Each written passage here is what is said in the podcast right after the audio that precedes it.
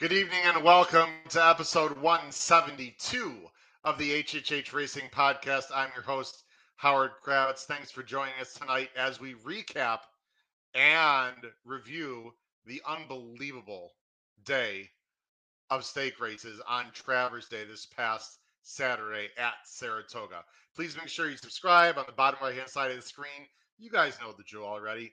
Hit that notification bell because we're going to be having new shows popping up all over the place. We really need you to press that notification button so you know when new content will arise. Also, smash that thumbs up button. We'd appreciate it. That tells YouTube this is an exciting show to watch for anyone who's interested in horse racing.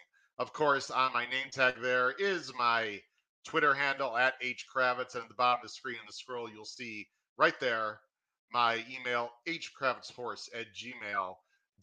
Of course, you can also listen on Spotify, Apple Podcasts, and Anchor. And I also want to really emphasize this. This Thursday is September 1st. Why is that important? The Race Day blog resets. If you have not subscribed to the Race Day blog, please wait until Thursday because Patreon will automatically charge people on the first of each month. But if you have not received the Race Day blog, please start doing that on September 1st, this Thursday. It's only $16 a month. You get it every Saturday. It included a pick five score with an ABC ticket this past weekend at Saratoga. It included an 8-to-1 shot in race 3 that a gentleman named Matt Miller, I believe, cashed big time, amount undisclosed. If he wants to tweet that out or put it in the chat if he's listening, he may do so. But we had many wonderful scores. We have some misses too. I mean, that's natural, of course. That's going to happen. But again, the Race Day blog, over a $2.50 ROI. Every week there's price plays that we hit with, along with fantastic ABC grids, pick fours, 5, 6 tickets, etc. Check it out. And then, of course, we also have wonderful information about the podcast on hhhracingpodcast.com. And I have to remind one of my wonderful co-hosts that when you put some pictures up on the website of the great event we had this past Saturday at Crazy Poor OTB. And actually, the first person I want to bring on real quick for a quick comment on that is one of the great contributors we have to the show from the Chicago area, Mr. Kyle Roscoe. Kyle, how you doing tonight? Good. How you doing, Howard? Glad to be here. Crazy Poor OTB. Let me bring on Pete Visco also from Maryland because he was part of the show as well. We tried to get – I'll tell you what. Let's just bring on the whole damn crew. What am I doing? I don't want to give Paul Halloran short trip. We tried to get Paul on, but, guys, how we doing tonight? Pete and Kyle especially. Unbelievable turnout. Very exciting atmosphere. Pete, you got a feel for it, I'm sure, listening at the Crazy Poor OTB in Villa Park. Kyle, I'll let you go first. Quite the experience we had this past Saturday. Unbelievable. And like I said, I know me and Matt Miller were talking about it afterwards. Just there's nothing like getting 30, 40, 50 people in one room all cheering for the same horse as he comes down the stretch. It was unbelievable day, just made even better by the catches and everything else. Just, yeah, what a great day. Pete, I'm sure you could feel the excitement through the microphone. We appreciate you being able to contribute, which I know was a busy day for you. We're going to talk about the races, but it is cool to hit for other people almost is better than hitting for yourself.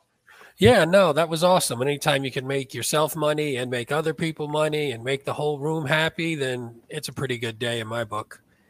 Paul, I know you tried to get in. The internet, as usual, was shaky. Talk about your experience on Travers Day. I think I saw 48,000. I read an unbelievable crowd. It was a beautiful day.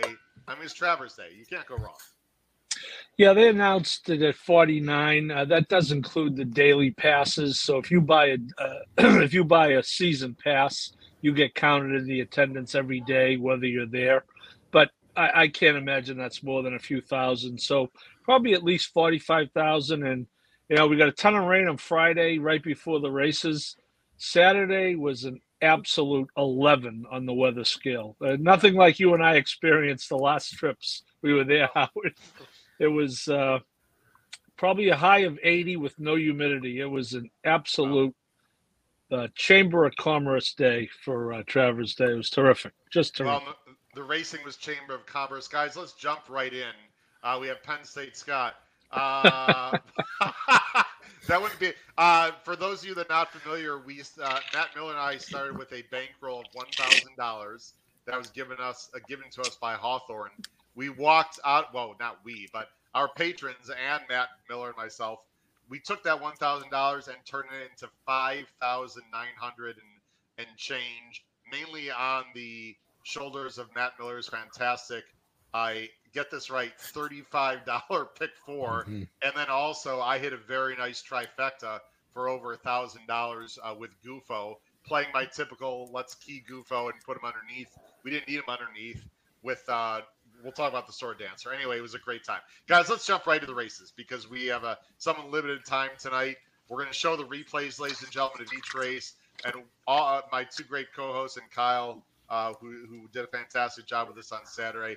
They're going to talk through the races. I'm going to keep my comments to a minimum, guys, and let you guys do most of the talking. But, again, guys, feel free to bounce thoughts off each other as I show the video replay of the race. So we really don't want one of you guys talking over through the whole video. Just, you can just trade off a little bit as the race goes on, along with maybe giving a little bit play-by-play, because I'm going to show each race start to finish, guys, that we can talk about. We also need to talk about many horses that are going to be pointing to the Breeders' Cup. Unfortunately, from what I understand, and Nick Tamro tweeted this out, of all the grade ones, Paul, and this is coming from Nick Tamro, I believe of all the grade ones Saturday, as of now, only one or two are actually planning on running again before the Breeders' Cup, which is, don't get me started because it's 10 weeks away.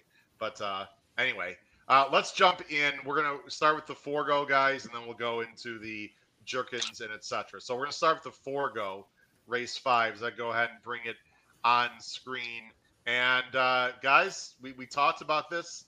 There is an absolute huge upset in this race, or I think most people would consider it a big upset as I go ahead and bring the results. Jackie's Warrior, a horse that all you guys know I was trying to beat the last two times, except for this Saturday, and then he ends up losing, is beaten by Cody's Wish. You see at the top of the screen the mutual prices. Paul, I'm going to start with you.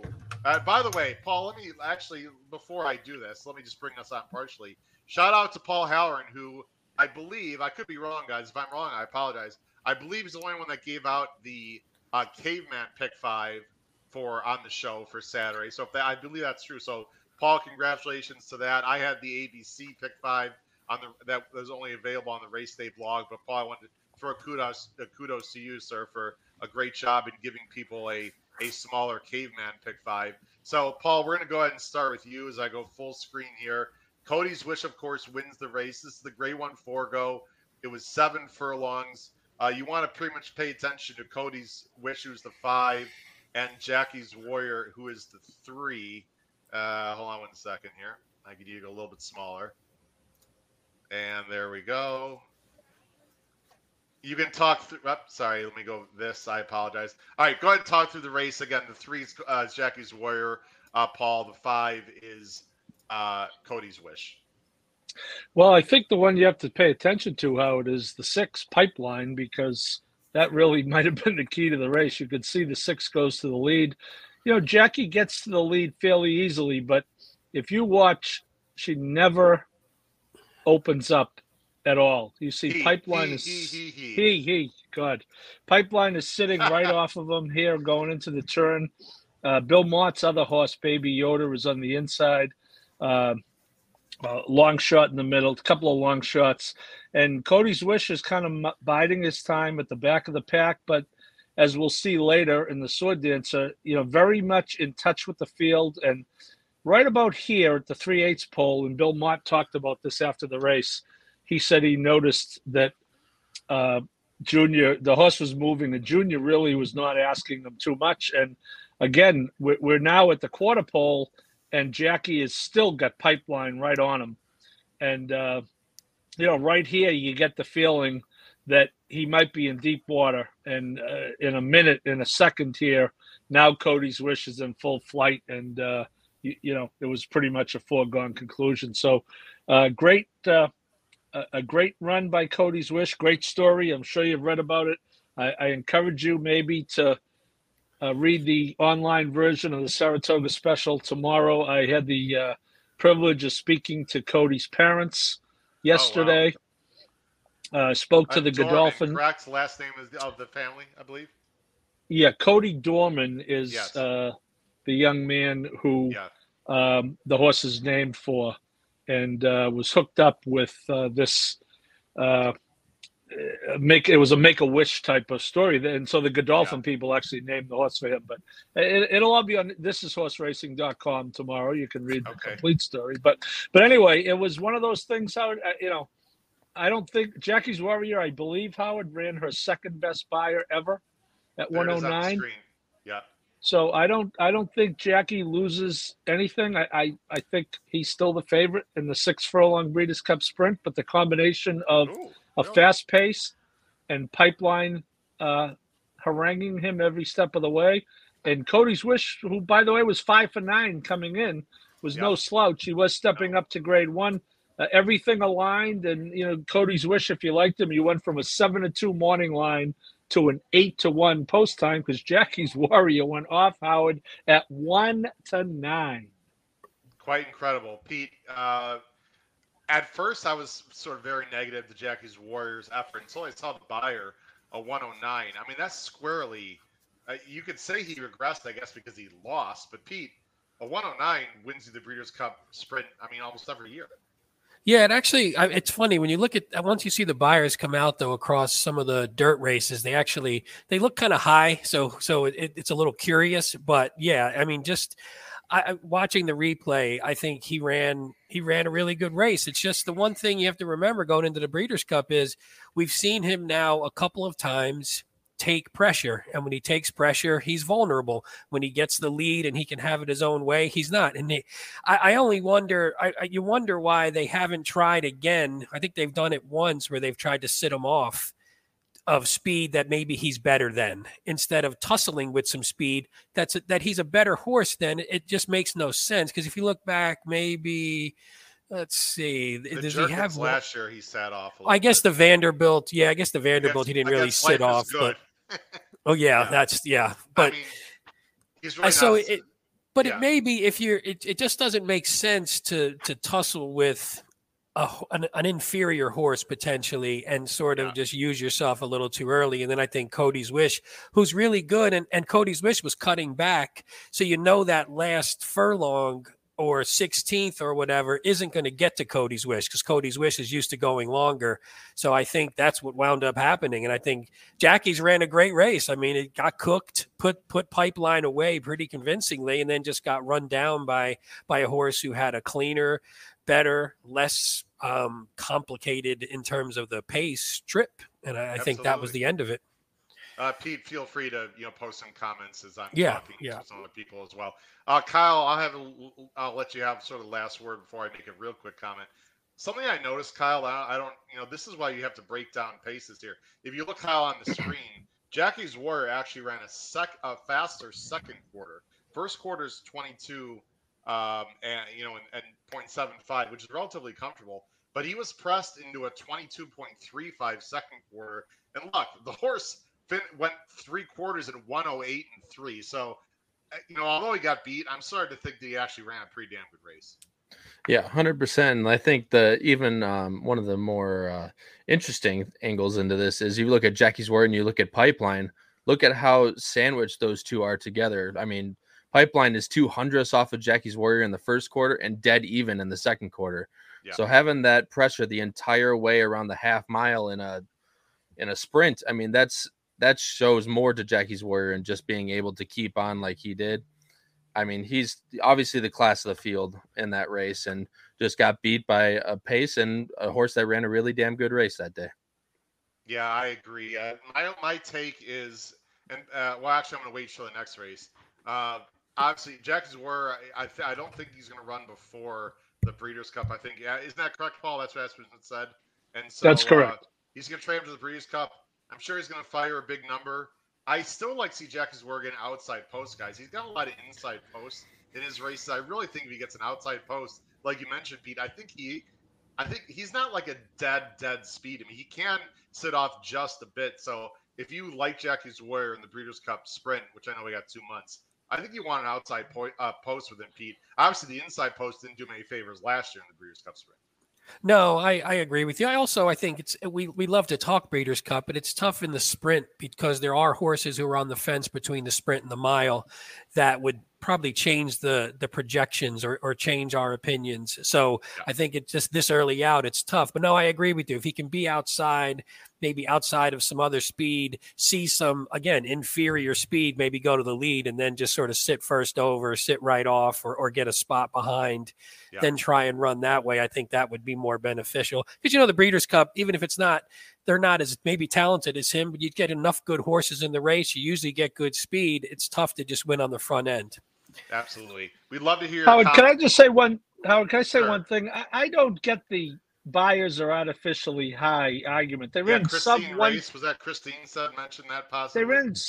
They're in sub 121 for 7 furlongs on a track that wasn't really playing that fast. Yeah, I don't. I mean, I did not. I've not looked at time for. Listen, there's a lot of speed figures. If you don't like buyers, then look at time form. Look at Equibase. Look at the Rags. Look at Thoroughgraph. I mean, I haven't seen any real indication the buyers are off, but it's something to, you know, consider. Well, one thing, Howard, we do Formulator on here. And if you do use Formulator, you could see the comparison between time form and buyer. So sometimes you could see if there's a bigger discrepancy than what the normal is. So that sometimes comes in handy to see if maybe one is inflated or deflated or vice versa. Absolutely. All right, let's go on to the next race, guys. The Jerkins. The Jerkins, of course, and Pete, I'm going to have you start first in this race. Jack Christopher was, I thought, more workman-like, and I think Matt Miller took a bit of an offense to that. And I think in hindsight, you know, hindsight's always, you know, it's always good to take a step back and look at things. I think Jack Christopher was very good. I don't think he was, like, absolutely blew me away, like the best horse I've ever seen. But he was pretty damn good. We're going to show the replay here. This is the HL and Jerkins. Jack Christopher is the 6. Gunite is the 8. The horse I like to creditive a bit. Or Creative, I've heard a zillion different names, pronunciations, was the 9. Did not run well. I'll admit that I was wrong. Creative just didn't run well at all, frankly. Conager was the 1. Pete, talk about Jack Christopher, the 6 here, who wins the HL and Jerkins. Yeah, I mean, I think the great thing about Jack Christopher, whether it's workmanlike or not, is he does his best running sitting off the target, so he doesn't get mixed up in these speed duels. So you see here where, you know, you see Conager actually, I thought Conager had the worst of it because didn't break great for a speed horse and then rushed up. And I think I have it on my other screen. I think that first quarter that Conager ran was a little quicker than, 22.18. It was a little quicker than maybe you would want rushing up, which is perfect for Jack Christopher, who then just sits the perfect trip right behind a horse who maybe had to kill himself a little bit to get the lead. And then just sort of runs the normal race that he runs. And I think Gunite ran so well, maybe Jack Christopher's race doesn't look as great, but I think this is just what he does. And I mean, I think he's a phenomenal horse, especially shorter. Kyle, you see here. Yeah, go ahead. I know Kyle wants to talk it through. Gunite makes a little bit of a run. And then you see a Creative coming wide here. Yeah, like I said, to your point, Creative was just outside the whole race, never really given a chance. But like I said, he didn't run very well. Like I said, I know I always preach Jack Christopher is just better shorter, better one turn. He's a 7 furlong horse, maybe a mile, Breeders' Cup Mile, even though it is 2 turns this year. But he just goes on with it, goes away. I think Gunite ran extremely well this race. To get within a length and a quarter of Jack Christopher is no small feat in and of itself. I thought he ran a great race, but Jack Christopher just doing what he does best, like Pete said, does great with one target in front of him, gets the perfect trip, and just goes away with it at the end. Well, and one thing we talked about, one thing we talked about on the show and on Saturday was that Gunite has been really great in 2022, but he runs a similar style to Jack Christopher, and Jack Christopher just out-styled him. I mean, he just does it a little bit better, and that's what you saw there. But I agree with Kyle. I thought Gunite was great. I would love the two of them in whatever they go in the Breeders' Cup. I think I wouldn't mind, thinking about either one of them in whatever race they're in. Well, your 3-year-old stepping against older is not going to be easy, but Jack Christopher is not he's not your normal 3-year-old guy. This is really talented. Jack Christopher got a second career best 104, never looked like a loser. And, you know, to me, Paul, as I bring this back on screen, Jack Christopher is a little more tactical than Jackie's Warrior. And that's a big advantage in any race. I never get the feeling Jack Christopher has to be right on the lead. Jackie's Warrior, I sort of feel like, does. Paul. I will be betting Jackie's Warrior in a 6-furlong race over Jack Christopher. Wow. Okay. What? Tell me your feelings on Jack Christopher going forward. I think he's a 7-8-furlong horse, and as Kyle mentioned, he's a tremendous horse. But I think at 6 furlong, I think the distance does play a factor. I think if the Breeders' Cup were at Churchill this year, the one-turn mile would be perfect for a horse like him, as well as Speaker's Corner. As well as Cody's Wish, but it isn't. It's at Keeneland. So you got to go 2 turns if you want to go the dirt mile. I don't know what they'll do with him. You know, obviously, he's very, very formidable. And Gunite keeps getting better. But at 6 furlongs, I'll take Jackie's Warrior. Yeah, I think he's better a little bit in the mile. I mean, I don't think the 2 turns should bother him because even in the Haskell, he was great. He just couldn't get that last. He just couldn't get that last, whatever it was, last 16th when he faded. But I thought he was great the whole way through. And then his pedigree sort of caught up with him. So I think the 2 turns wouldn't be an issue in the mile. But I agree with Paul. I think the 6 furlongs, we just haven't seen it since his debut. So it might be tough. Paul, I sent out a poll on Twitter, and the fans respectfully disagree with you, as you can see here. It's the poll is still open, but as of now, 39.3% would bet Jack Christopher, 28.6% Jackie's Warrior, and then a bunch also would depend on their price, and some said neither. Your thoughts on this poll, Paul? I think it's great. It's a parimutuel game, so I want to see more people disagree with me. But Paul, would you think differently if there was a ton of speed in there and it was again where Jackie's Warrior is going to take a ton of heat up front, or would you still have the same opinion? No, I would think you got to always, Pete, have to look at the field. You know, I think Jackie's Warrior can be as fast as they want him to be early. And contrary to what you were saying, and I know what you're saying, Pete, about sitting off, but there's also the argument when you're facing that nagging other horse, just put him away early. I agree with that. Obviously, he has the ability to do. Now, if Jackie's Warrior wanted to put pipeline, now in order to do that, though, on Saturday. You know, he might have gone 21-3, 43-4, which is not really the recipe to win a 7-furlong race. It may be, however, the recipe to win a 6-furlong race. Yeah. All right, guys, let's go ahead on. Whoop, I'm sorry. You didn't see what I was doing. Let's go on to the personal ensign. Kyle, you covered this like a glove on the show on Saturday. You helped me preview the race at the Crazy Poor OTB. So, out of full respect, sir, we will let you actually talk about this race first. As I go ahead and bring it up there, you can see the results there. Malathaat, and we have a lot to talk about this race, although we're only going to talk for a short amount of time tonight. Malathaat wins the race. I guess you can call it an upset at 3-1. Search Results a huge second.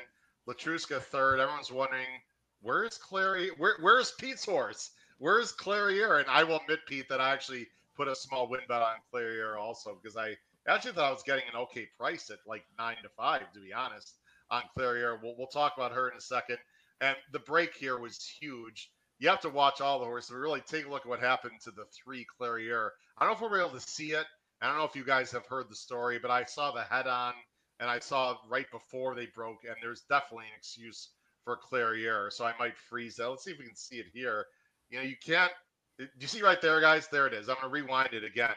Look really carefully at the 3 hole here where Clairière sort of false started. Watch the 3, guys, real carefully. Right there to see she false started. Her nose hits the gate. That had to have played into it because, Kyle, she just broke really slow. Yeah, you said it exactly on when this race first went off. Yeah. At the Crazy Poor, she just drops back by 8-9 lengths, and that's crazy. It's not like her running style. I know she obviously likes to come from the back, but she does not like to sit that. That's Gufo far back. She does not like to sit that far back, and like I said, she tries to come up a little bit, but she just never ran. She never got into the race. And it's just really, it was really not depressing is not the right word, but she never really got a chance in this race. And I think Malathaat, I said it on the podcast originally, I thought this was basically just a repeat of the race on Belmont Stakes Day of the Ogden Phipps. I just thought it was going to be Clairière and Malathaat coming down the lane together, 1-2, and whoever gets the best gets the best. But it was ended up being a blessing in disguise almost, because it was a lot better for all the patrons at Crazy Poor, as Malathaat was actually the highest of the four, highest of the four in the will pays, which was actually huge for us. But like I said, you see Malathaat actually getting very close, just running the race that she likes to run. That's and especially in a 5-horse field, probably be if any of the, right. Either between those two, right? 100%, exactly. And like I said, Létruska actually breaks away from Search Results a little bit, but the Queen's just going to tire out a little bit and actually run behind him. Search Results again running a massive race, just like she did in the Ogden Phipps as well, just getting beat by Clairière, or just getting beat by Clairière in that race. That's correct. She's Pete, I want to freeze it right here now on the show. I called it a brilliant ride. Pete was sort of, listen, I respect all you guys. This is what's fun arguing. Maybe brilliant might have been a little over the top, but he could have, Johnny V could have easily come through this hole, easily. I just like the fact, Pete, that he wasn't cute, that there's no one who was outside. He decides to lose ground and lose a little bit of momentum, frankly, and swing her out, and give Malathaat the best chance to win. Right here, Pete, as you're watching the race, would you think it was going to be Search Results or Malathaat, honestly, at this point? No, I thought Search Results had the chance, but Search Results, I just don't think loves this distance. So I felt like Malathaat was in a good position that if she was ever going to do it, this was the time, because you could tell Létruska was fading. Search Results doesn't seem to ever want to get it this far, even as close as she winds up getting. And Malathaat, like you said, I didn't mean to poo-poo the ride or anything. It was just more of, I think with a horse like that, I think getting out into the clear instead of trying to come up the rail and being a little more athletic maybe isn't her thing. So I think what you said was right, where I think he just knows this horse well enough to know, hey, I got to get her clear, get her a straight line, and once she gets going, then she's hard to stop. And I think that's exactly what happened. I think the like Kyle said, though, the Clairière breaking so badly, apparently she hit her head a couple times. She hit the starter on her way out. So I think Search Results this is too long for her. I think she's good, but not great going this distance. And I think Létruska may just be on the downswing a bit and can't really take the pressure anymore. So I think what Malathaat did was beat two horses that at this distance she's probably just better than. Paul, this came back a really fast race again, very high quality. For those that are sort of ripping on Létruska, or ripping is not the right word, but sort of saying Latruska's done. And I got to be honest, I'm a little more critical about Létruska than some others. Paul, she still ran a damn 101, lost by a length and a half. It's not like Létruska ran a bad race. I mean, she can still run. I just don't think she's good enough to win the Breeders' Cup Distaff based on the last few races. I just don't see it. Yeah, I actually previewed this race, Howard, so I spent some time Friday morning with Létruska and Fausto Gutierrez and Jose Ortiz. And, they were thinking that she is better around two turns because she can open up a little bit. And, I didn't like her to win the race, but I thought that she'd be much more of a factor than she was in the Phipps, and she was, frankly. But, the difference with Malathaat, Howard, and I don't know if anyone's going to be able to see this picture. This is a picture when they paddock-schooled Malathaat. Now, Todd Pletcher is a pretty straight shooter. And Todd said, for whatever reason, Malathaat was dull going into the Chauvet, had low energy in the paddock, and he really couldn't explain it other than maybe it was the weather that day. When Malathaat was paddock schooling like that on Wednesday, she was going to be a different horse. Doesn't mean she was going to win, but she's a tough cookie. And the more I looked at that race, we make a lot of mistakes in this game as handicappers, Howard. I make more than most, but I really did. And I was with a friend sitting at my table. I said, Malathaat at 3-1 here is an absolute steal. She's coming into the race much better. I thought it would be a 5-3 all day. And, Clairière did. She also cut her tongue in the midst of all that too. That. So anyone who wants to anyone who wants to slice your tongue and then go out and run 9 furlongs, let me know how you feel. But I really feel good running 10 feet. Yeah, I had used in the race, I had used Clairière and Malathaat as my 2 A's. So I had Malathaat as an A all the way along, and she ran terrific. Yeah, it's going to be, you know, this staff. We've seen some good ones over the years. You throw Nest along with these horses that ran here. You know, maybe there's others I can't recall. I can't think of right off the top of my head. How about, you know, it'd be cool if you see the Queen's Plate winner. I don't know if she's going to be running on dirt. Was it Moira, I believe is her name? Mm-hmm. If she could take to dirt, I'm not saying she's going to win the race. It would just be a fun addition to, to the staff's on stay. Okay. And Nest right now is a pretty big favorite in some of the odds I was checking. That before is just absolutely silly. I think she will be the favorite as of right now, unless something happens between. Oh yeah, okay. Definitely. I think 100%. I'll take Clairière at 5-1 in the Breeders' Cup thing. Oh, I'm not saying I'd better, but I'm saying I think. Shoot, I see Clairière in the odds on odds checker is 14 right now. I would love that. What? Wait, in the distaff? No. I'm looking at the odds checker right now. Yeah. In the distaff. Wow. Yeah. Why does he doubt you, Pete? I mean, I can read if nothing, else, Paul. I can read. Not that much, but not. If she was 14-1 listed in the classic, that'd make even more sense. I don't. That just seems like a crazy high number. All right. Yeah. No, this is terrible. But go ahead. Okay. I'm sorry, but bless you, Pete. Thank you very much. All right. Let's go. Let's go. Paul, you're going to talk first through the Sword Dancer. For those of you that are not too familiar with our show, I can think of a lot of reasons to watch what I believe is an excellent podcast, as do the people that are with me here on the screen, and they help make it what it is. We had a great guest on Tuesday night, guys.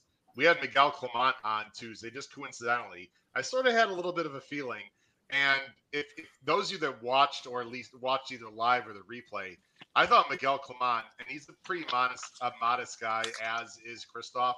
He was honest.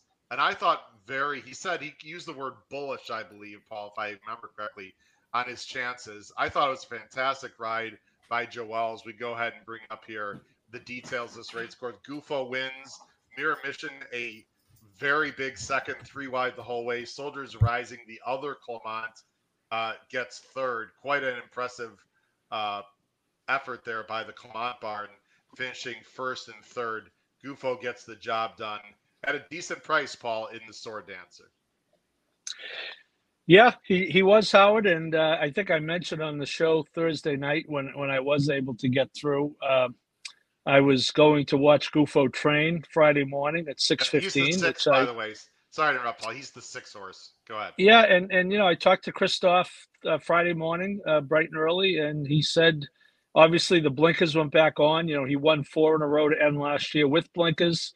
He took them off this year. He felt that the horse was too keyed up at the Breeders' Cup turf. He ran his first 4 races this year without them. And in the Monmouth race, his most recent race, the United Nations, he was 17 lengths behind at one point. And Christoph just felt that, you know, you're not going to win a race of this caliber being that far back. He said, actually, he was 15 lengths back with a quarter mile, 3/8 to go in a 1 3/8 race, and he lost by 2 lengths. So he said he made up 13, but not 15. But you could see here, Joel Rosario has him about 6 lengths off of Tribhuvan, and he pretty much keeps him that distance all the way around. And it was a great plan by Clement. And it was a great execution by Rosario. And, it was just the way they drew it up. They were quietly confident. The horse had been training well. He had coming off 3 works on the Oklahoma with the blinkers. And they felt that if he, you know, I spoke to his owner, Stephen Cannelli, who was not in from Texas, but I spoke to him on the phone yesterday. And he said, you know, when we're if he's 5 or 6 lengths off at the top of the stretch, you know, we think he's going to win and be pretty close. So Mirror Mission, Howard, who I did have in my pick 5, by the way, who as good as the Gufo story is, the 18-1 Mirror Mission would have been a much better story. Tell me about it. If that horse wins, the people at Crazy Poor that 5,900 we ended up with having would have been about 12,000, by the way. Oh yeah, because the pick five, here goes from whatever it paid here against Tribuvon, going by pretty darn easily here. Just couldn't quite sustain it, Paul. Yeah, I mean, Tribuvon was not going to go all the way in this race, and you could see Gufo in the green and black, I think it is, on the outside, and right here, Mirror Mission's looking good, but Gufo's stride when he gets underway, and I know Pete loves to watch it because he loves watching horses like this. Yeah, it's really something to watch, and he won, relatively easily. I was watching the race, Howard, in the clubhouse underneath a big TV, directly behind Miguel, Christoph, their other son, and the groom, and they were pretty happy late in the stretch. Kyle, you've got again Soldiers Rising, who I believe, if I recall, Pete, you had on top in our show. I think Andrew Champagne had second.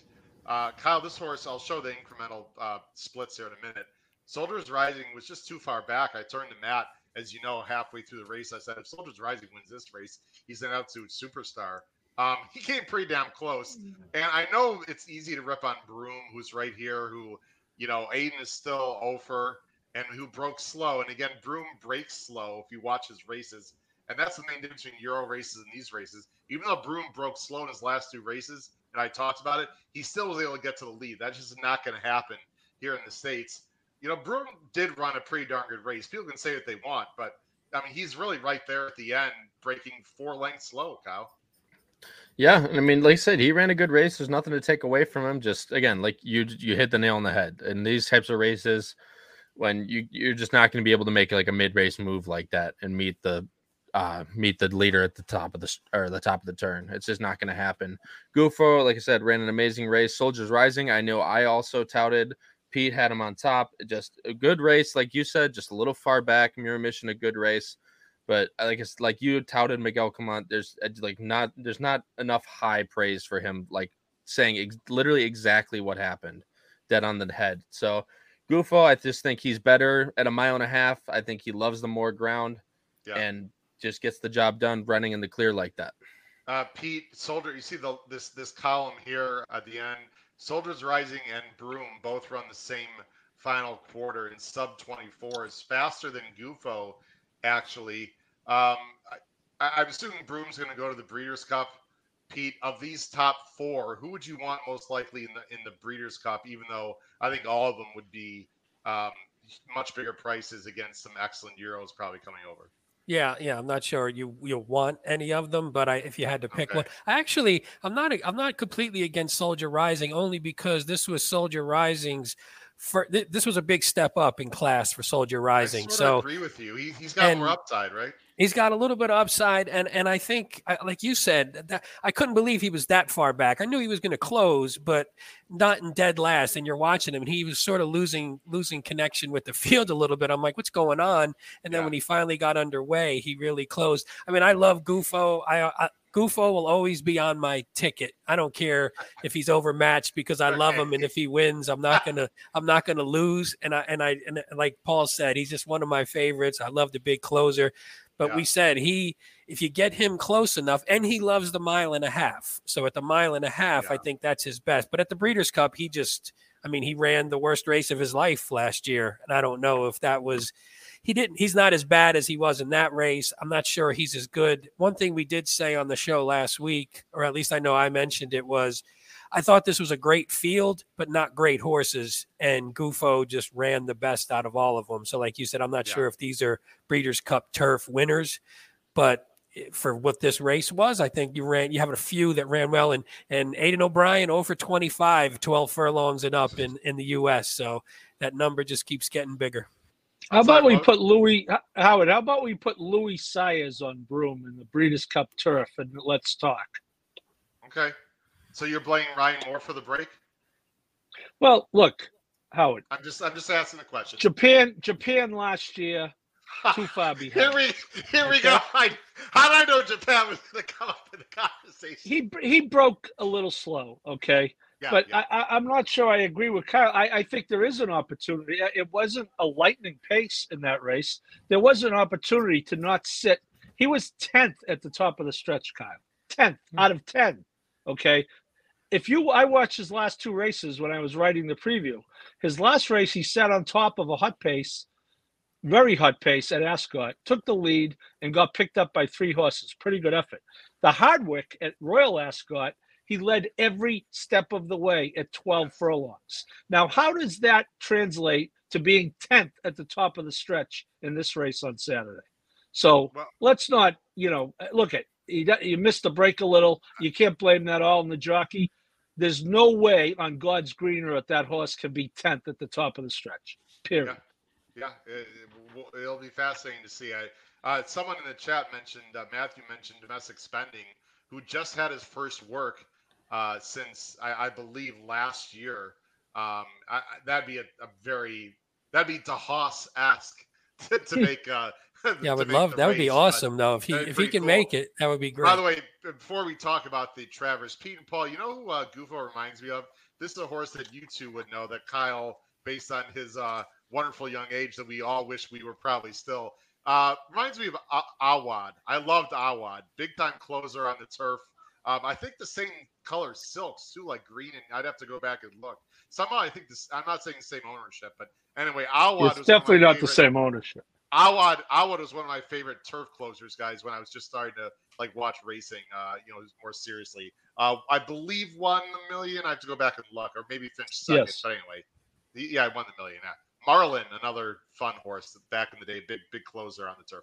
Anyway, all right, guys, let's get to the big one, the Travers. And Paul, I'm gonna let you. Actually, Pete will let you go first here. This one,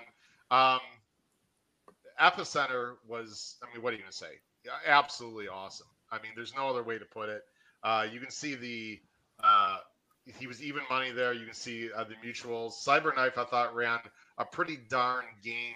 Second, although distant second, Zandon third. We'll go ahead and watch the replay of the 153rd Travers. If there's ever a race where a horse like never looks like a loser, I think you need to watch this race, because Epicenter seemed that way to me, Pete. The sixth right here, breaking well, sat the pocket, just ran a wonderful race. Well, this is what he was doing earlier in the year, where he was breaking and in some cases even going to the lead. But I think this is his better style. But the last few, he had broke poorly, so he left himself a little bit more to do.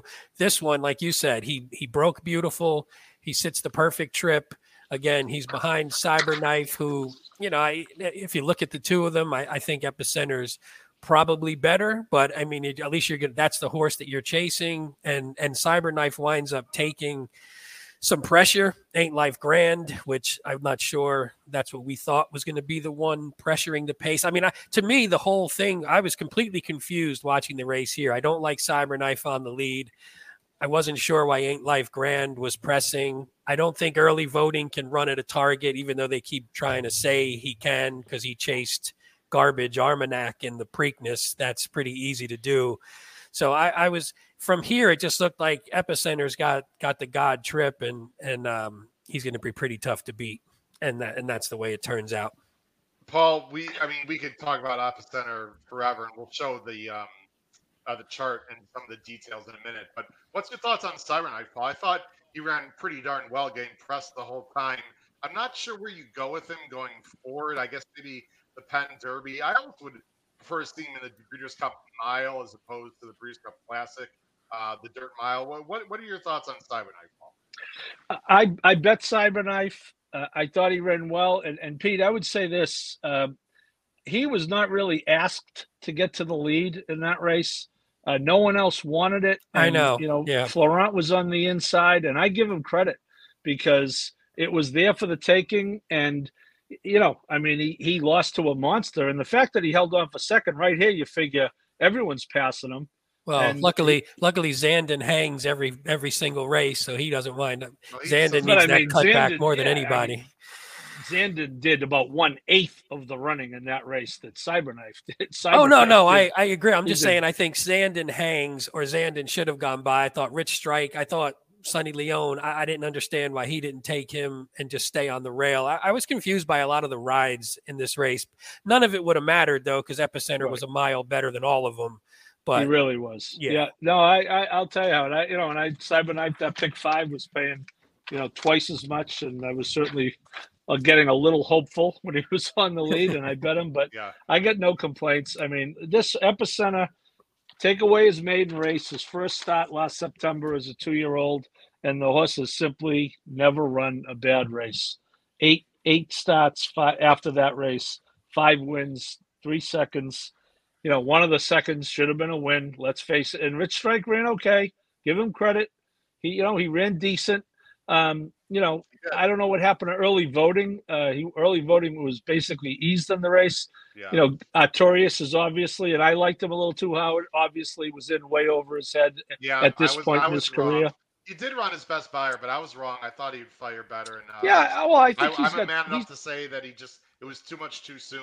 But I – he's just not upset. Paul, I had no problem taking a shot with him. Though. Like, I don't regret my pick. No, I used him. It just didn't work out. It just didn't work out. Absolutely. I mean, Gilded Age is a very average horse. So, you know,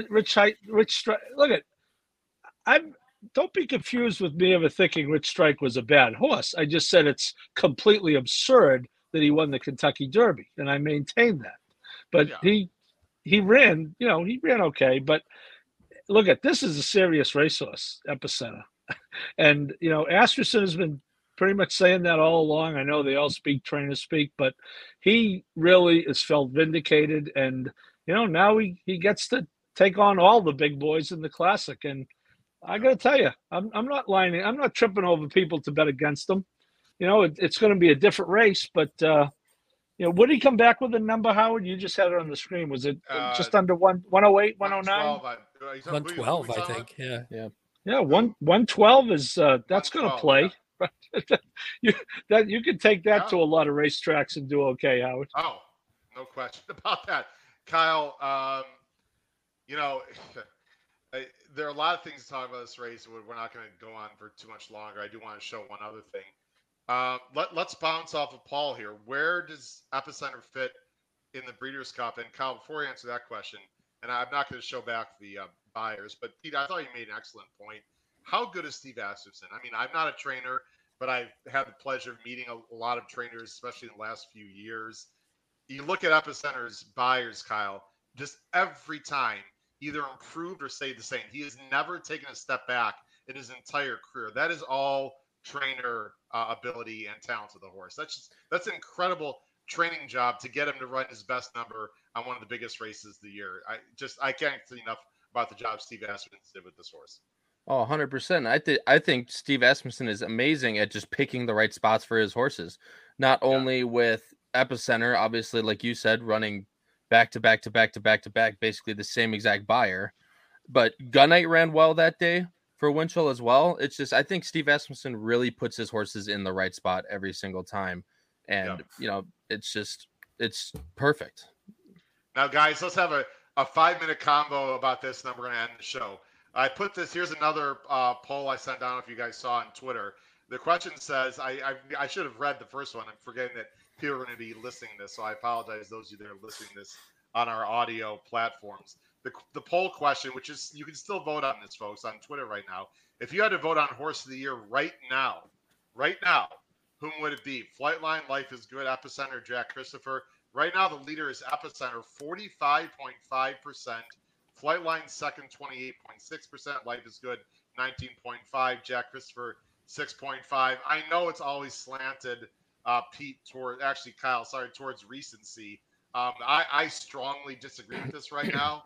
And I said why on Twitter. Real quick, we'll just whip around, Kyle. If you had to vote right now, who would it be? I voted in this poll. I voted Life is Good. I just think I just think his higher profile races, like you said, his recency. You know, he's ran 2 really good seconds in the Triple Crown races, but I just think Life is Good has won on better races. I'm going Life is Good. Pete? I think I voted Epicenter on here, but I think it's this is a cop-out answer. I don't think you could tell. I don't think you could tell because Life is Good and Epicenter haven't done what they need to do yet. And Flightline, if Flightline runs away on Saturday, he jumps over both of them because he'll be the leading candidate for the Classic. Then I just think it's a little early to tell even if you had to choose one. Epicenter, I think, is one. The damn school teacher throws a trick question at him, Pete. Yeah. By the way, Flightline, the Pacific Classic was just drawn. Flightline, the 5-horse, 1-5. Morning line, second choice, Country Grammar, 4-1. Paul, who would you vote for in this? And I guess a better question, Paul, is who's the favorite to win horse of the year going forward? Would you say once the year's over? Well, I think this is a very fair question. What do you think? Who's accomplished it up to today? And yeah. I think it's clearly Epicenter if you go by up to today. Okay. I mean, he's run the most number. I mean, Flightline runs once every lunar eclipse. Well, see. Okay. Paul, I don't mean to interrupt you, but that's the debate. Now, I mean, are people like poo-pooing Flightline Life is Good because they just don't run as much? Epicenter's a 3-year-old, just to push back and just for argument's sake. I mean, he was great, you know, the last 2 times at Saratoga. He didn't win a Triple Crown race. Don't you have to win a Triple Crown race to be the horse of the year if you're a 3-year-old? Well, do we want to start talking about the fields that Flightline is? You know, he won the Met Mile. The one-term Met Mile, he looked tremendous. That's one of the best races of the entire season, right? The Met Mile? I'm not betting him. Look, it's going to be decided on the track at the Breeders' Cup Classic. No question about it. Just having some fun. And yeah, wasn't this one of the worst Met Miles we've seen in a while, or no, yeah, if I remember? But, guys, I mean, how good was the Preakness? Oh, it was no good. I mean, I actually think Epicenter. Race, guys, you can pick apart any race. It's not Flightline, and I'm not saying I completely disagree with you guys. I'm just pushing back for argument's sake. Flightline Life is Good. You can only beat who you have in front of you. I mean, you guys have said the same thing many times, right? I just don't think there is a horse of the year right now. I don't think anyone has done enough to be a great, like a great contender for horse of the year. I think all of them have done some excellent stuff, but I think horse of the year at this point, we usually have some really, really rock solid, top-notch contenders. And I think now one slip up, I mean, I guess Epicenter's not running again, so he's not slipping up until the Classic. We'll see what Life is Good does in the Woodward. We'll see what Flightline does in the Pacific Classic. Right. And then, well, but is it though? Is this Pacific Classic going to tell us a lot about what's going to happen in the Breeders' Cup Classic? Well, no, it's going to tell us if he loses, it's going to tell us that he's not great. I think that's all it's going to tell us. Well, if Flightline, I mean, if he gets a little bit of pressure somehow and draws off and wins by 10 and leaves Country, isn't Country Grammar arguably the second best older male in the country right now? Distance on dirt. I maybe can't anyone, yeah. maybe Life is Good. You could argue. I mean, beat Life is Good in Dubai. If Flightline completely does Country Grammar, guys, I think that says a lot. Personally, that's just my opinion. You know what it means in the Breeders' Cup Classic. I don't know. That was how it is. Are they going to be able to run him? Will he be able to run in the Breeders? Is that enough time off between next Saturday and the Breeders' Cup Classic? It's only 9. It's only 9 weeks. I think it's kind of unfair to ask this horse to run back in 9 weeks. Paul just hates Flightline. No, I don't hate. I hate the fact that they have a horse of that ability that they don't run. Yeah, he ran the Met Mile. Howard, you and I were there. The Met Mile was what, June 11th. Okay. And Saturday is September 2nd, 3 months, just about 3 months, and then 9 weeks to the Classic. All right. Sorry, it's my opinion. I don't own the horse. God love them. The West Point people are great people. Costa Heronis, they're all great for the game. I don't like the fact the horse doesn't run, and that's my opinion. No, it's fair. I will close out by saying this, guys. We appreciate everyone watching episode 172 of the HHH Racing Podcast. Before I close out officially, you can see on the bottom of the screen, we've got a great show. I'm really excited Thursday night for our Pacific Classic Day preview. We've got the Winning Bread guys, Dylan Rossi, a.k.a. DGen Nation CEO. If you are on Twitter, you know Dylan Rossi very well, and his good pal, Brady Klotz. They're going to be here to break down the Pacific Classic Day card with us. I'm really excited. Make sure you come here on this YouTube channel, 8 p.m. Eastern, our usual flagship time this Thursday as we chop up Pacific Classic Day, guys. I will just say this. I think the whole key on many levels for all these horses we talked about and many other horses on Breeders' Cup Day is 3 words. Actually, 5 words. Where does life is good? 6 words. Where does life is good go? Is he going to go to the Classic or the Dirt Mile? Because I think there are a lot of horses that are going to see what Life is Good is planning on and make their decision. If Life is Good is in the Dirt Mile, I don't know why Jack Christopher would go there. I got to be very honest. He might still go there. I think he'd be better suited to the sprint maybe anyway, my personal opinion, just because of the field. I mean, you got Zandon's going to turn back, who I think is very dangerous in the Dirt Mile, guys. There's other horses that are going to turn back.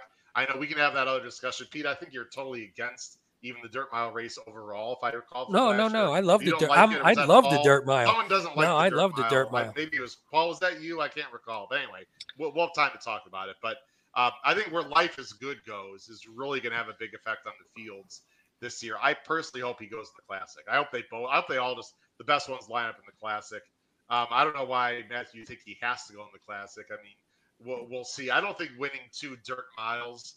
The Breeders' Cup does much for a stud value, Paul. I think Life is Good stud value would increase 20-fold if he's able to beat a potential flight line and win the Breeders' Cup Classic, in my opinion. He won the Whitney, which is a premier race for older horses, and it's at 9 furlongs. He's got to go to the Classic. I mean, no disrespect to the Dirt Mile, but I would hope so. And then, by the way, the Dirt Mile is going to be you're going to be looking at very likely Speaker's Corner and Cody's Wish, the 2 mud horses to start with. I don't know. That's going to be interesting. We'll see. Anyway, we have plenty of time to talk about Cody's Wish is definitely going. Okay. Pete and now, Speaker's Corner ran a dud the other night in the Pat O'Brien, so. He did. Won by Laurel River very nicely for Baffert, by the way. Pete and Kyle, really quickly, PL, have you go first. Final thoughts on Travers Day. It was an awesome day. We saw a couple of good performances. We saw a couple of great performances, Jack Christopher and Epicenter. And we saw, we just saw some big time horses run. It's a shame that we're not going to see them again, some of them until the Breeders' Cup. But it was a great day, as it always is, Travers Day, one of the best of the year. Kyle, your thoughts on any one particular performance? I guess Epicenter really stole the show in general, I would think. Oh, 100%. Like I mentioned earlier, just being in that room with everybody cheering for Epicenter, unbelievable day being at the OTB there. But I mean, Epicenter definitely takes the cake. But like I said, Jack Christopher, don't take anything away from Malathaat either. She ran an amazing race. Be interesting to see, how the distaff shakes out this year, being with them and all of that. But like I said, Epicenter steals the show. Travers Day, excited for the Breeders' Cup. Well, it was very exciting. We got big Breeders' Cup preps this weekend. Also, Saratoga has another big weekend. Of course, Del Mar. So you got to continue to follow these races as we get inch closer and closer to the Breeders' Cup in just over 2 months. For Paul Halloran, Pete Visco, Kyle Roscoe, this has been host Howard Kravitz, episode 172 of the HHH Racing Podcast. We'll see you on Thursday night, 8 p.m. Eastern. And then also make sure starting Thursday, you subscribe to our fantastic Race Day blog through Patreon, information below the video player or on our website. Take care, everyone. We'll see you Thursday night, 8 p.m. Eastern. Have a great night. Bye-bye.